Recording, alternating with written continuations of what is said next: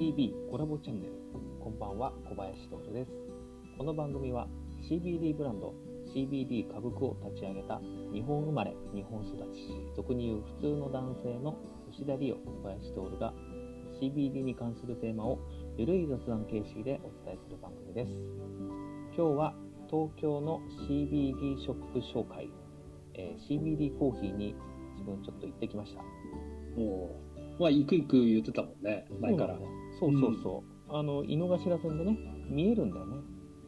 で、全然ね、すぐにでも行こうと思ったんだけどね。まあ、近場ほどね、なかなか行かないみたいなね、ことあるからね。でね、長いして、ちょっといろいろ聞いてきちゃったからね、それを紹介します。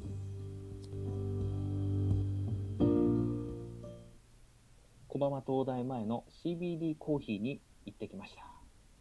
で、あの、井の頭線のね、その、小浜東大前を通過するときに、角のとこにその白いお店があって、でね、上から見えるんだよね、線路から。で、渋谷に行く用事があったから、ちょっとね、途中下車してね、行ってきました。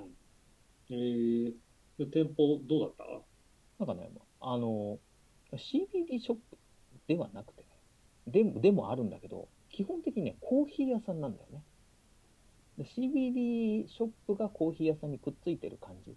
うんで、まあコーヒーとか、そのまあスムージーとか、まあドリンクメニューがいろいろあって、そのに追加で、あまあ国内メーカーだったり、海外メーカーの CBD オイルを、まあ、追加で、あの、できるシステムみたいな感じで、なんか結構、何種類かその CBD オイルはあって、もうパーセント違いとかいっぱいあって、で、価格帯もまあ幅広くて、まあ、300円ぐらいから、まあ、高いものだと2500円ぐらいうんだったかな。でもまあ、その、CBD オイルってさ、まあ、パーセントで値段変わってくるし、まあ、そういう値段だよね。まあ、そうだよねっていう感じだったかな。うん。でも結構、まあそねうん。300円からね、2500円、まあ、コーヒーにプラスして、まあ、自分に合った、あのーなんていうか、パーセンテージ選んだりするのって、やっぱりまあ、対面のね、あの、店舗ならではの良さだよね。そうだね。で、店員さんも、これが味あるんですよとか、あのこっちはコーヒーに合いますよとか、いろいろ教えてくれて、これはスムージー用ですよとかさ。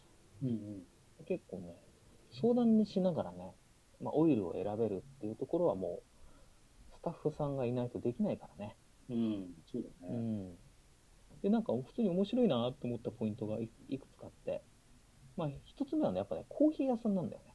うんその、コーヒーがもう、ドリップコーヒーで入れてくれて、美味しいんだよ。で、その、スタッフさんにね、その、どういうお客さんが来てるんですか？みたいなことを聞いたんだけど、2割ぐらいは、その、近所に住んでる外国人の方。うん。まあ、あの、小馬場東大前ら辺って、まあ、高級住宅街で結構住んでるのかな？ちょっとわかんないけど。で、あとは、その CBD 目当ての人とか、あとは近所の人。で、普通にその、コーヒー目当てで来てくれるお客さんがいて、で、まあ何回か通ってるうちに、ところでこの CBD って何なのみたいな。そんなパターンがあるらしくて、普通にさ、なんかさ、潜在層っていうね、取り込めるとかってあんまないじゃん、CBD。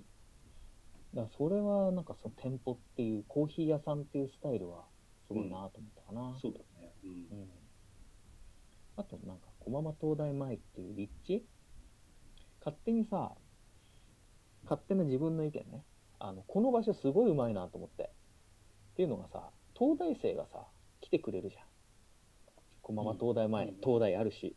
うん。で、東大生と、まあ自分のイメージだけど、すっげえ合理的な人たちだから、CBD をすごいうまく使うんじゃないかなって思ってて。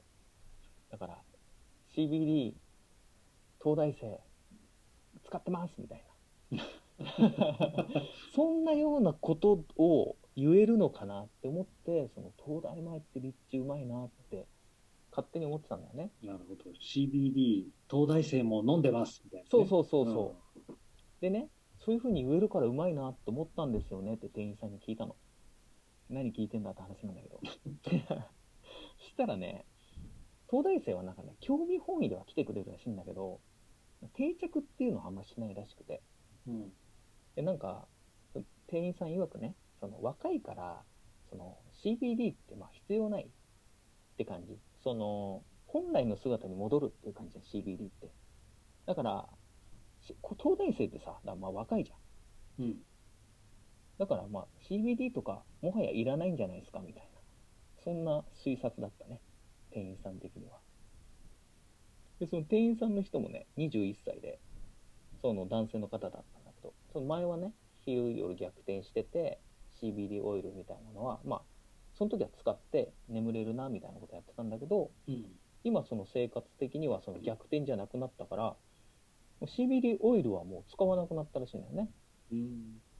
で今はその CBD のベイプとグミは食べてるけどなんかねそういったその店員さんの体験談とかそう若いから CBD なくても元に戻るかなとかそういった意見ってさやっぱ店舗にねいる店員さんとコミュニケーション取ってなんか聞けることだからまあいいよねそのクローズに会話できるっていうのはいいなと思ったねそうだよね。まあ雑談ベースでね、いろいろ話せるからいいしね。まあ、拡散するわけじゃないし。ああそうだよねね気兼ねなくねうん。ぶっちゃけどうなんすか？みたいうん。な話とかね、聞けて。聞けるよね。あと横のね、CBD ショップがあってさ、そこであの、自分実はね、いろんなまあ CBD がバーって並んでて、あの、ベイプでさ、そのワックスとそのオイルの、その、ワックスパターンとオイルパターンじゃん。はいはい。実はね、俺分かってなくて、うん。それをね、通に丁寧に教わるっていう。もう店の邪魔してんじゃねえよみたいな感じだったんだけど、まあ、ちょっとね、午前中かな？平日の午前中でたまたまお客さんもいなくてですね、うん。ついついね、長居しちゃったよっていう感じでした。なるほど。そう、とっても良かったよ。うーん。優しいし、店員さん。うん。りゅうくんも、どこだっけ？ヘルシー東京さあ、そうですね。ん。行かれたことがあって。京。うん。あれは神宮前だったかな？あ、にある、うん、ところで、えっと、原宿から歩いて行けるところだったと思うんだけれど、まあ今から半年ぐらい前かな、2020年度に確かが行って、うん。で、まあヘルシー東京も店舗であって、結構その時も店員さんと確か話したなっていうのを今聞いてて思い出しうんうんうん。だね。うん。まだやっぱり CBD 自体は結構ニッチな、あの、えっと、もの、まあ領域なんで、結構やっぱ親切にね、いろいろ教えてくれるっていうのが、まあ CBD の良さだったりするよね。そうだね。うん。で、そこはね、あの、抹茶にね、CBD を入れるっていうああ、そうなんだのがあ。って、うん。で、抹茶とコーヒーを頼んで、うん。で、ちょっと飲んでみたんだけど、まうんあ、抹茶もね、すごく、あの、CBD とよく合って、味に違和感はうんあんまなさそうだよね。全然ないね。うん。うん。そういうのがあったね。で、来てる人たちはね、ほんとね、あれ、まあ、ヨガをやってるような人たちだね。実際になんかあのヨガマットみたいなの持ってる人たちとか、ああ、もう、絶対それヨガだね。あそうそうそう、うん、で 結構なんていうのかな健康意識の高そうなあの方々がそこの店舗でえっといたりねし。あと結構あのなんだろうガトーショコラに CBD オイルをかけるみたいな商品えもある、ー。うん、結構いろいろ商品展開をされているのとそこはオリジナルで、えっと、オイル CBD オイルを販売してる棚もあったり結構、うん、スタイリッシュなお店でしたね店舗いいね。そろそろね、CBD 株区も店舗考えた方がいいんじゃねえかなと思うんだけど。そうだよねまあデジタル店舗かな ですね。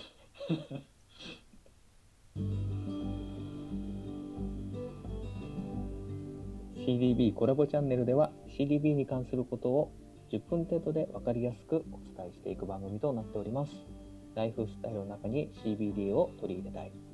CBD のマーケットに興味がある方にとって聞きやすいテーマを選んでいきます。番組に関するお問い合わせや質問は Twitter にお願いします。まあ、デジタル店舗っていう話があったけど、まあいろいろ考えてるよね。そうですね。いろいろ今、仕込み中ですね。皆さんは今夜どう過ごしますか？また次回お会いしましょう。おやすみなさい。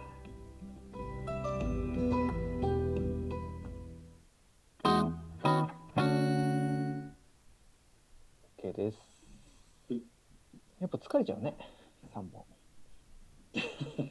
そうだね。1回につき3本ぐらいずつね、あのそうだね収録してるから。よし。じゃあ、いっか。このまま、あれかな。12時だね。そうだね。ああ。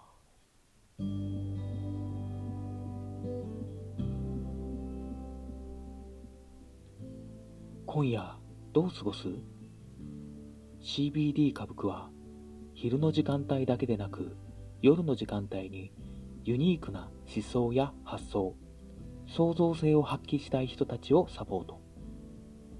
夜の時間帯、クリエイター、エピソードを軸に CBD 製品を開発します。